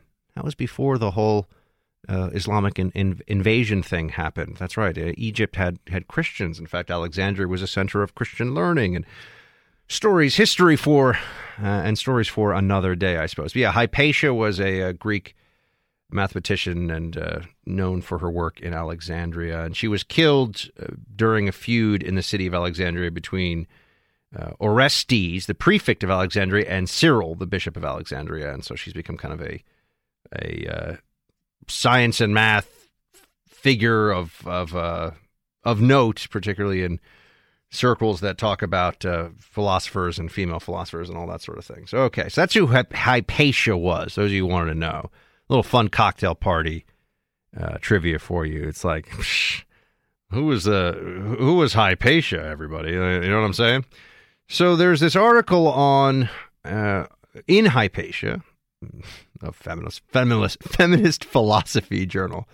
Uh, this article that was published. Now, keep in mind, this is an academic publication that that requires peer re- review before publishing. So before you can get into this, uh, before you can have your stuff put up on this site, you have to go through the process of having your fellow academics who also are writing stuff that nobody else is reading and no one really cares about, except for university professors who have to get published in these these these bizarre uh, little paywalled academic sites and and journals, um, so that they can keep their jobs and have tenure. I guess I don't know. It doesn't really. No one really cares much about this stuff. It doesn't move the needle, but of course, it is necessary if you are going to have a job, particularly in the leftist corners of the humanities. So, this woman, Rebecca Tuvel, who's an assistant professor of philosophy at Rhodes College in Memphis, uh, she wrote an article, and this is all written about in New York Magazine. Uh, this is where I saw the piece first came up. She wrote an article titled In Defense of Transracialism. Now, let me first tell you that this is always exciting for me. I thought of myself, I've always thought of myself as somebody who really enjoys words, learning words. I have a, a tick, I have a need when I'm reading something, and this happens to me, and I'll tell you this, this happens to me all the time. I'm reading something, and I'm like, I know that word, but I don't really know what it means, and I have to look it up. It's one of the reasons why I love having, uh, I've loved having now a smartphone for years. I just, I can't keep reading. If, if I don't know a word, I can't keep reading. It's just a thing. So I have to constantly look up the word, and um, I'm not saying I like sit around making flashcards of what the word is and with the meaning on the back of it because you know that's something that I did a long time ago. Don't do that anymore. Uh, but I have to know the word. So I, I enjoy words, but I enjoy even more learning words that only people in certain parts of progressive academia know or use and and come up with and it's it's of course it's a, almost like a secret language right? This is what they do. It reminds me of you know friends of mine when we were in like the third grade or something. We'd say let's come up with a word that means this and it means that and this is something when you're you know bored after recess you'd tell your friends well when i say you know m- you know mr smith is a is a such and such what i'm really saying is you know that you come up with your own little language your own words. I don't know if any of you maybe all of you were cooler than i was in the third or fourth grade which is fine um, but I, I, find words to be interesting, and I like to know what they are. So when I see a new progr- this is my way of saying I love you know hearing about mansplaining and the patriarchy and subverting the dominant paradigm and cisgender, and these are all things that you only know if you read the uh, the various publications put out there um, by the far left, you will come across these things and you will find yourself uh, in a situation um, where, you know, you are reading things. You're like, well, I thought I knew a lot of words, but I did not know this one. Uh, dead naming. I had never seen this before. You know, cisgender just means know, and, and gender, it means gender binary. It means, and, and you know, if you're cis het, it means you are cis, cisgender and heterosexual. So you're like a man that wants to date or marry, uh, you know, or is sexually attracted to women. Then you're cis het. If you're a woman who's sexually attracted to men, you get it right. Cis het's like a cool shorthand, I think. That I, I look, I, I could be wrong too. I'm I'm learning this as I go. Everybody, they're learning it as they go too because it they're making this stuff up. But anyway, uh, dead naming. I came across this, which I had never heard before. So dead naming is when a transgender person changes their name and you refer to them by their previous name.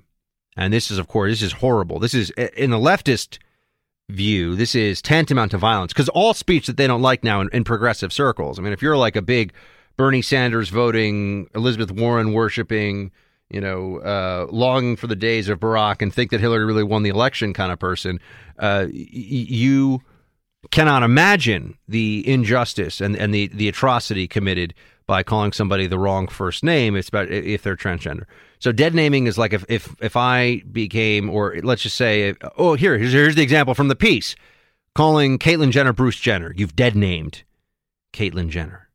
And it's a terrible thing to do. Now i will say that you're allowed to change your name I'm often accused, by the way, of having a fake name. For those of you who are curious, my name is James Buckman Sexton. Buckman is a family name, it's my middle name. I've been called Buck since I was a little kid. It's not like I got out of the CIA and was like, I want to have a cool name that'll uh, appeal more to Americans, so call me Buck. I've been Buck since I was a little kid, and parents called me Buckaroo and all kinds of variations there thereof. Um, you know, and so anyway, that's that's my name. But you can change your name. So if I wanted to change my name to, you know, uh, Super Thunder Ninja, um, that's what people should legally call me. If I if I change my name to that, that's what. And you know, if I want people to just call me whatever, they should, right? So when Chelsea Manning, formerly Bradley Manning, says call me Chelsea Manning, I've got no problem with that. When someone says Chelsea Manning, you have to call her, uh, or you have to you have to say Chelsea Manning is a she. That's where we start to get into issues because that's now a rejection of reality. But okay, dead naming is calling a trans person by their previous name, obviously of the other gender or whatever they've they've turned. And I learned that I was like, oh, dead naming. That is quite a. And isn't it such a loaded term to dead naming? It's like you're negating the person's basic humanity. Very, very clever. These progressives can be sometimes. Their arguments stink, but they can be clever. Okay, so this woman back to the piece uh, in Hypatia. Um, she was in defense of transracialism, and you can imagine how this goes, right? I, I read some of the piece. I didn't want to pay the like thirty dollars to own it, but I read some of the piece, uh, and I and I read through this description of the entire argument. But I know what the argument is, and what's fascinating to me is that the argument is an obvious one and it's a strong one, which is that if a person can become a different gender, or if their gen- if their gender identity is different from their sex, or how- however uh, the the left wants to con- construct this. But if it's in my in my in my brain, I was going to say my heart, but we know that you don't have feelings in your heart, right? But in my brain, although maybe I identify as somebody who has feelings in their heart, and not their brain, right? Um, I see myself as a a female, even though I'm biologically male. I want society to recognize that. I want the laws to be constructed around that. And I want to punish people that refuse to accept my psychological construct of who I am. That's the basis of transgender. While while we can have smarmy scientists occasionally pop up and say, "Well, what about this very rare disorder where you have you know two sets of of um, you know uh, private private parts, or you know what what about this rare genetic situation, whatever it may be." They'll say that to scare people into thinking, "Oh, well, the science the scientists are all a science." No, it's not about science. It's about feelings. It's about politics, right? But how is that different? And, re- and really think about this with me. How is it different from someone saying that they are a different race? Well, here's here's what this New York Magazine piece. Because remember, race is a physical race is a physical reality, and by the way, a much less clear and defined physical reality than gender is. Right? When when I meet, you know, I was just on uh, I was just on vacation uh, with, with my girlfriend, right? And people, she to some, uh, you could say, presents as uh, Spanish because she is half Latina or Latino, um, but doesn't speak any Spanish. Her family does, uh, but has, has a bunch of different. If you asked her her ethnicity, I mean, she it's really a, a mix of different different ethnic backgrounds. And she could claim one, and that's her her identity. And this is true of so many different people, right? And we have people say they are uh, biracial and uh, they represent. So you already have it accepted that you can be more than one race, and that race is a largely social construct anyway. And there are many different factors into race, and it is race is not binary, right? It is not you are this or you are that. There's a whole lot of different stuff, right? I mean. I mean, I'm like mostly Irish and English, which to me is like is basic is the same thing. But of course, you tell an Irishman and an Englishman that, and they're gonna, you know, spit their whiskey out at you. Oh snap! Microaggression. See, that was an ang- that was an Anglo-Irish microaggression, but I can do that because of my heritage. Uh, so back to the argument here in, in this journal. Oh, by the way, of course, you can you can know where this is going, right? The title of the piece in New York Magazine is "This is what a modern day witch hunt looks like." This poor, before now unknown professor of feminist feminist philosophy. Gotta love that. Uh, at whatever school this is, Rhodes College. Never never heard of it, but that's fine. Uh, made the mistake of honest intellectual pursuit in an area that has nothing to do with honest argument, which is the current debates and the politics surrounding transgenderism. And she talks about transracialism. Let me read you what the basic basics of the argument are, and I, I find this fascinating, right? Because this is this is where we finally get the left to just admit that they're screaming in our faces and they don't really have an answer or an argument. They just want to call you a bigot and they're upset and they ultimately, and by the way, this is true of climate change as well. This is true of all your climate change friends out there and everyone you know who's, oh, I'm climate change. I'm so smart. I'm with the scientists. What they fear is not the end of the world. What they fear is not bad policy. What they fear is not um, right wing, Bible thumping Christians taking over the country and turning it into a theocracy who deny science and think the world is a thousand years old or five thousand years old or whatever. That that's all that's all really a smokescreen for the the true fear that the modern progressive leftist really has, which is that if they are so if they are so wrong on an issue that is so important to their sense of self, what does that mean about their intelligence, wisdom, judgment, virtue? If they're so wrong about climate change, meaning that they are certain and yet they shouldn't be, what else are they certain about that they shouldn't be? And this is the problem whenever you try to reason and argue with zealots. This is the problem whenever you push back on an argument that isn't at its at its roots about ideas and the exchange of them, but about what it says to hold these notions. What it, it's it's about personal virtue. It's about personal views. Um, and the moment that you start to unsettle somebody on one of those, it they feel like it's dominoes, right? It all could come down. So they dig in on it. Anyway, uh, here Tuvel's argument from this New York Magazine piece is, and that's what I mean about transgender. I'm jumping now, but transgenderism. Uh, if they're if you can box them into how they're just self contradictory and they're saying nonsense on transgenderism, what what else are they wrong about? Right? This is. I'm always I'm like, tell me, explain to me why I'm explain to me why I'm wrong about healthcare, and we can all have great free healthcare that somebody else pays for, and this is an economic problem. I I would love to live in that America. I'm just pretty sure it doesn't exist, but but I would love to be wrong. T- tell me why I'm wrong. Tell me why we can have a country that has great healthcare that nobody has to pay for, really, or that only the rich people will pay for, and it's going to be great, and I'm going to have whatever I need. Make that case to me in a compelling way because I would rather live in that country. I just don't live in that country because that's not reality, but I'll, I'll listen.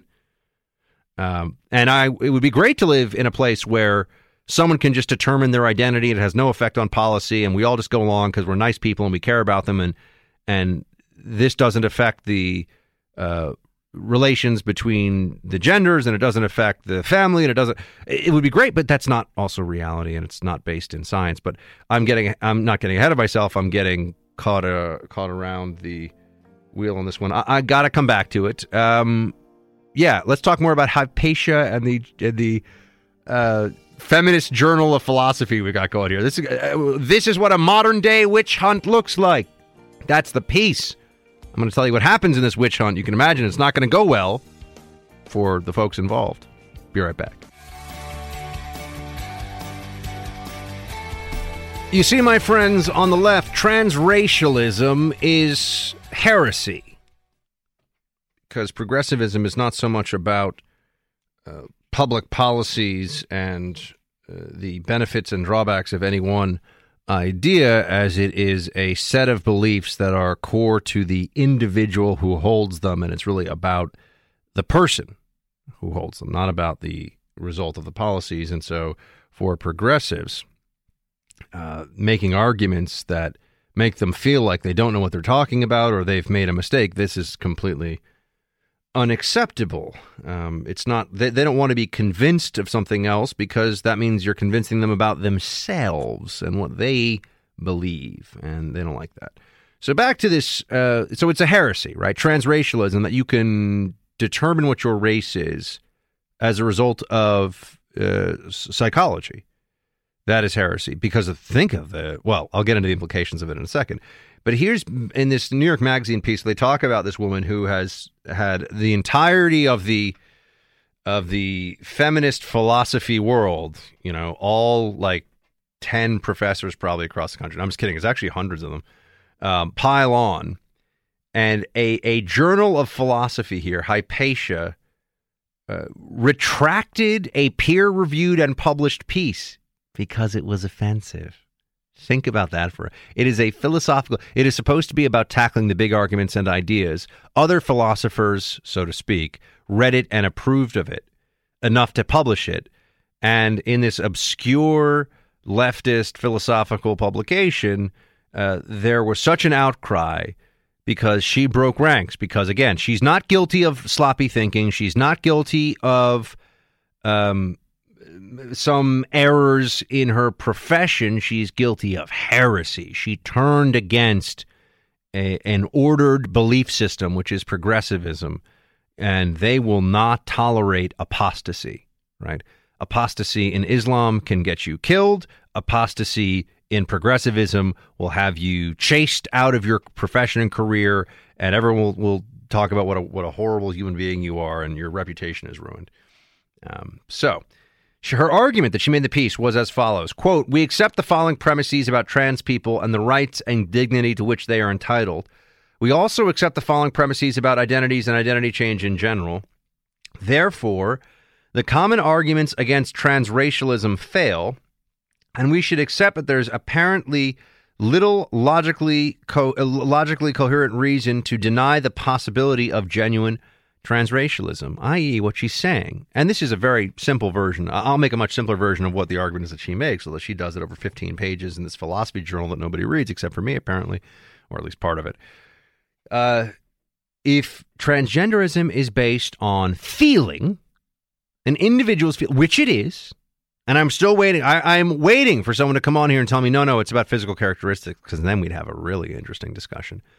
But if it is about feeling, and if the rejection of policies enacted to accommodate that feeling as determinative of reality, not gender, not male, female, not XXXY chromosome, none of that counts. Feelings matter. Feelings first. If that is true for uh, race, uh, for a gender category, which as we know now there are like 27. Um, if that is true for gender categories, why is it not true for racial categories?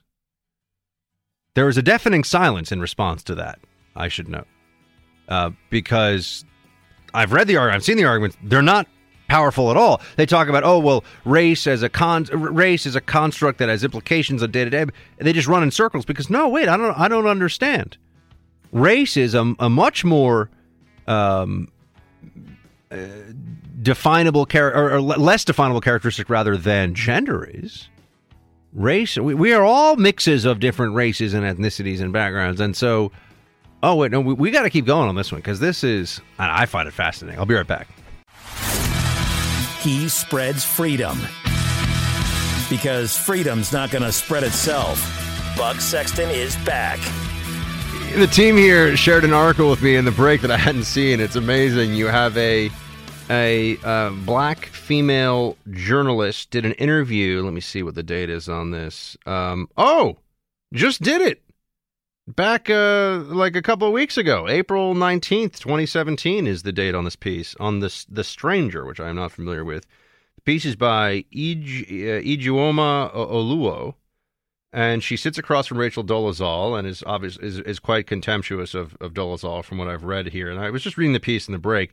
One thing that, that's uh, struck me though is that Dolezal changed. I didn't know this by the way. And Dolezal, by the way, is the is the first case of uh, nationally pronounced or nationally discussed transracialism. Right? Rachel Dolezal is the white woman who identifies as black and had become the head of an NAACP chapter in, Wish- in Washington. So Dolez, Rachel Dolezal changed her name to N- Nkechi Amare Diallo. She changed her name. Now, as I said, you can change your name, and that's your right. I mean, of course, it's also someone's right to, I guess, call you whatever they want to. But if we're going to be, if we're going to be fair about this, you know, if I decided tomorrow that my name uh, was going to be you know, uh, Bridget, I, you know, people should, and I changed my name. That's on my driver's license. People should call me that. that, that that's my choice. Um, and that is a choice, right? Name is just a choice. Identity or a gender is a biological reality, or at least it was until now. Uh, so this woman writing this article about Dolezal won't won't call her the name because she finds it so offensive. I think that's fascinating. So when it comes to transracialism, not only is it a question of whether you can adopt another race through your own psychological manifestation of what your race should be. But you're not allowed to take a name that has certain r- racial implications or connotations or connections or whatever, right? Take a name that would uh, help someone, quote, identify as black or help someone, quote, identify as some other uh, race, whatever, whatever it may be.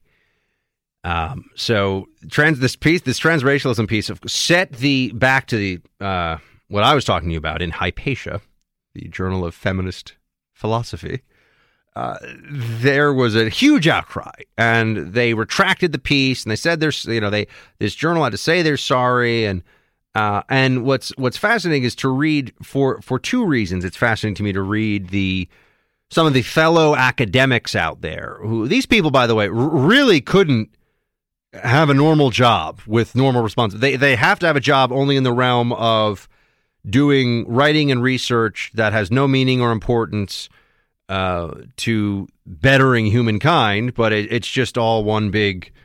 I, I don't know what I, I can't say what it is on air without you know probably getting into trouble for bad words, but it's a lot of nonsense. I could say that, um, and some of the so on the one hand, it's it's interesting to read the academic criticisms of transracialism because they don't deal with the argument at all because they don't really have a very good argument. They they don't know they haven't been given like the way that the uh, the Communist International had to hear from the Central Committee and and Stalin what their beliefs were supposed to be, and, and before they got those orders, they didn't know what should we think about the Spanish Civil War. You know, what should we think about uh, Trotskyite offshoots in various parts of Europe that are communist but not under the you know they, they didn't know what to think because they hadn't been told what to think. And for a a true ideologue a true progressive ideologue you, you got to know what the marching orders are or else what do you do? So they're not really sure what the arguments are against transracialism yet. They don't have the official line. They know that they, but it can't be okay because think about where this leads us right? If you can identify as another race Oh, now we go into an interesting area. Race is uh, tremendously advantageous in some circumstances in this country, as we know. If you apply to college, that's the most obvious example, but also it's true for a lot of jobs. And it's uh, we should all be very on edge about this because whenever there's something that is clearly happening, but we are not allowed to really talk about, that's a problem. And when you have racial preferences as a matter of government policy, as a matter of hiring policy, as a matter of educational admission policy, but bring them up, people start to give you like look at you out of the side of their eye, like, "Hey, what's wrong with you? What, what are you trying to say? You know, some kind of a problem there." Um, we have a fantastic example of racial preferences in hiring with, and in this case, it's pseudo racial preferences. Elizabeth Warren. Here's part of the problem. Under progressive ideology, I don't, I don't think Elizabeth Warren's got an issue with her claiming to be a Native American so that she can be the only professor of law at Harvard Law School with a previous degree and no additional experience from uh, Rutgers in New Jersey. No offense to Rutgers, but it tends not to be uh, a, a, feeder for Harvard Law School. In fact, I'm almost positive that she's the only professor, uh, certainly the only white female professor that I'm aware of who has gone on to Harvard Law School from Rutgers, but I could be wrong. But think about that. If you can identify as a different race, uh, where does that stop and start? Are, are you allowed to then apply to college and identify as, uh, name it, I don't know, uh, Native American, Hispanic American, African American, anything, whatever you, whatever it is that you want to claim. And if you can't do that, well, then why? And if you can do that, but there has to be some level of authenticity to it, well, how do they judge that? Because just like with transgenderism, it's supposed to be about the sincerity of the individual can you really tell how sincere someone is if they claim they're uh, of another race? Now, what really happens here is progressives just find this whole thing so offensive because they have um, so elevated racial identity as an important tool of political power, an, an important tool for the Democrat Party. Like ra- racial identity and racial injustice, whether we're talking about Black Lives Matter or uh, you know, hiring decisions at the federal level or any number of things, has major policy implications. And the Democrat Party is largely built on the promise that uh, they will make right what is wrong when it comes to race in this country by giving special privileges and advantages to certain predetermined minority groups and elevate them as a matter of law and then pretend that anybody who brings this up or asks questions about it is a racist. That's that is the Democrat Party MO. That is what progressives do.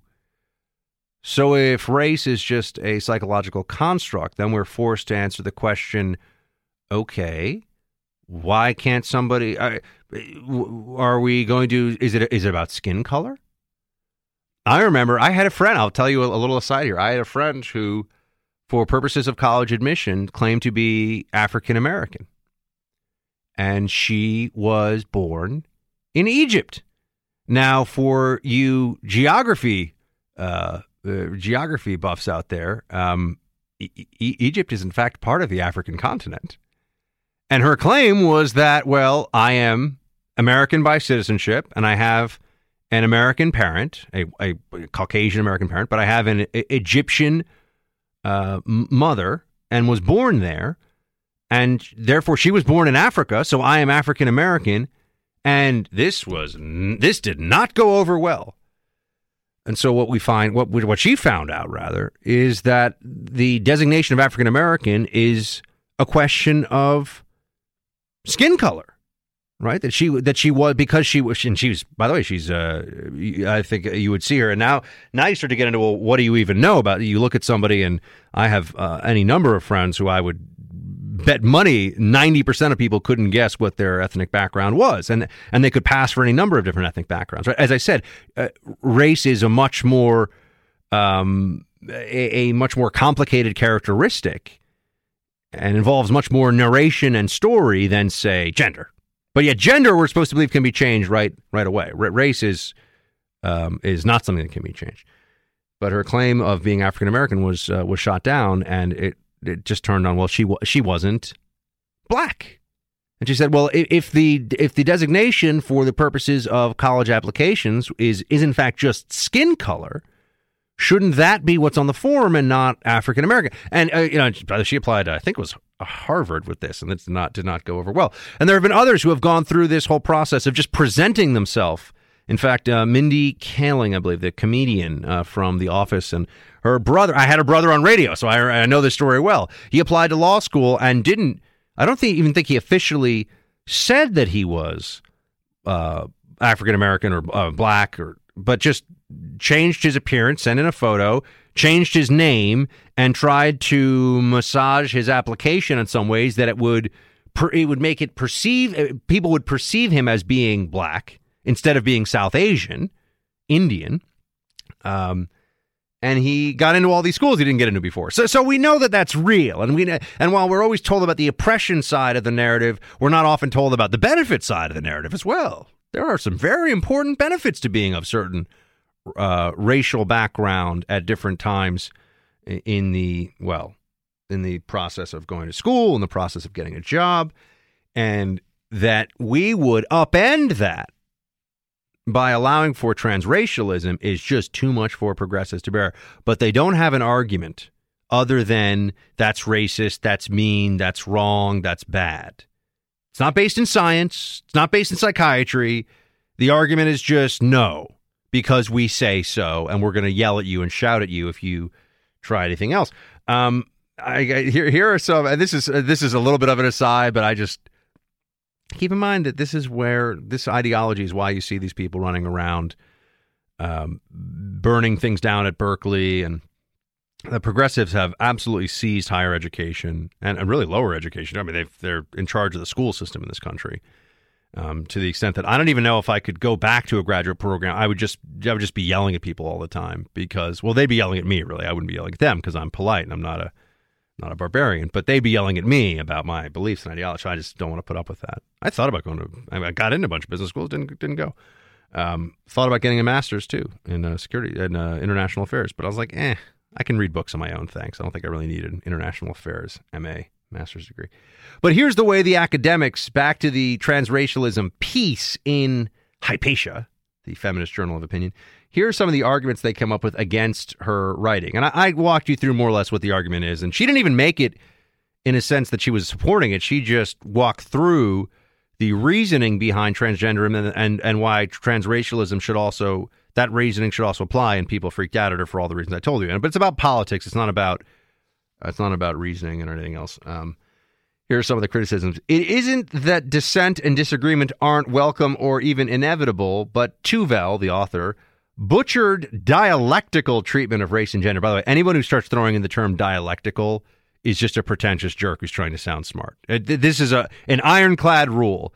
Don't try, unless someone's actually talking about uh, the uh, Hegelian dialectic in a poli sci like you know 101 class.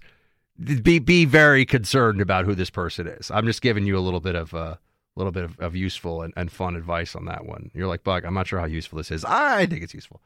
Help you make fun of people. Um, so uh, I'm trying to. Where were the? I I just. I'm sorry. Oh yeah, here we go. This isn't about stifling. By the way, they all signed this thing. She should be, you know, fired. She's terrible. Pull this piece. How could you make an argument about transracialism? It's terrible. So the responses from fellow academics. Uh, this isn't stifling dialogue. It's responding to a dangerous and irresponsible piece of scholarly work that misdefines identity. Oh, oh, I didn't realize identity was so easily definable in an era when there are 27 different gender characteristics, according to progressives. Okay.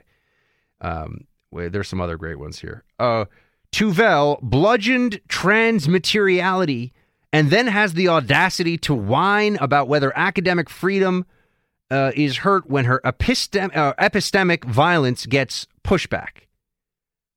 Bludgeoned transmateriality and then had the audacity to whine about academic freedom when her epistemic violence gets pushback. Epistemic violence? That's not even really a thing. Well, what is epistemic violence?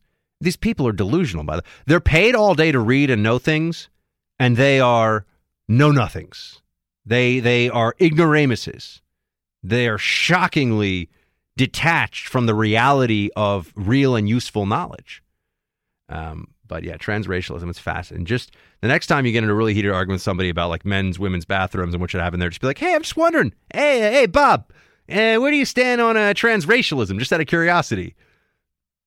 See what they say. See how have them walk you through the why you can't choose your race, but you can choose your gender. I know they say you don't choose it, Buck. It's okay. Well, why it's not a psychological condition instead of a physical reality? Race, as I said, is a much more complicated one. Um, all right. I know I've spent a lot of time on this, but I found it fascinating. I hope you did too. Oh, do me a favor, by the way, please do download the podcast. We've been having some great uh, numbers from Team Buck uh, downloading the show. Uh, you can go on iTunes and just click subscribe. Type in Buck Sexton with America Now. Those of you who are on iTunes, uh, you can also listen, of course, on the iHeart app anytime you want on demand. And bucksexton.com, we we have all the stuff right there. So if you really just want it easy, just go to bucksexton.com. You can see, click on the different ways to listen and um, and pass the buck. Uh, please do tell a friend about the show. If everybody listening right now got one person who was their friend to just download this show, just, just subscribe for free on iTunes, it would be uh, the start of the Freedom Hut Revolution, my friends. We'll be right back.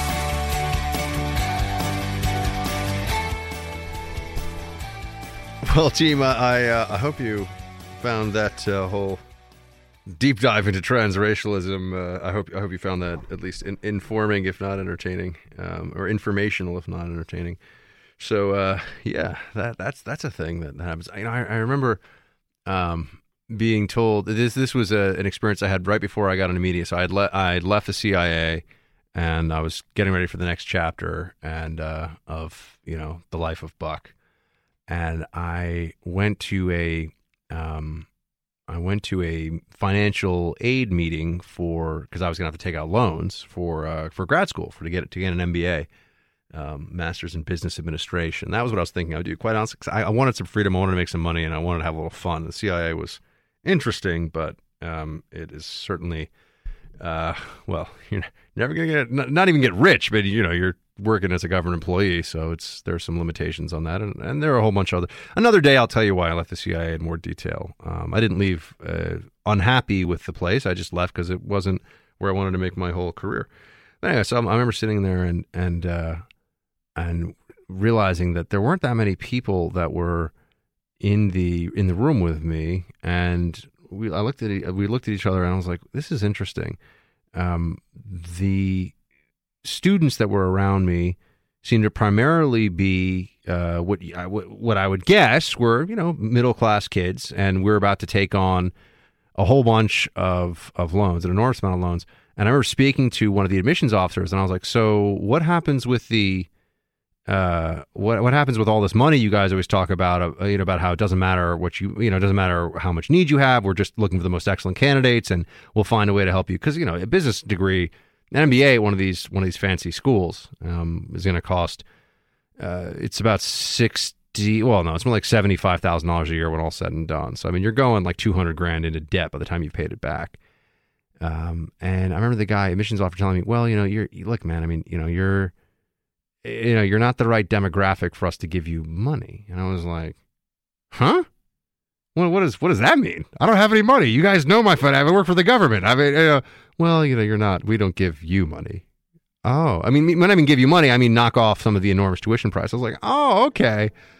I was like, when is this like? I'd like this some of this white privilege thing I always hear about. Um, that doesn't seem to be helping right now. Uh, it seems to be kind of the reverse, and it was um, because I was told I was not the right demographic for financial aid for a school that I needed financial. I had like I had like a thousand dollars to my name. I was not about to pay seventy five grand a year. Anyway, so I just wanted to share that little aside with you all. Please do uh, tell a friend about the show. Um, it was the the biggest favor you could do for me. It's the biggest compliment you could pay the Freedom Hut. Just tell somebody go on iTunes, type in a Buck Sexton America Now, or just send it to them via email. Excited to be with you the rest of this week, my friends. Until then, shields high.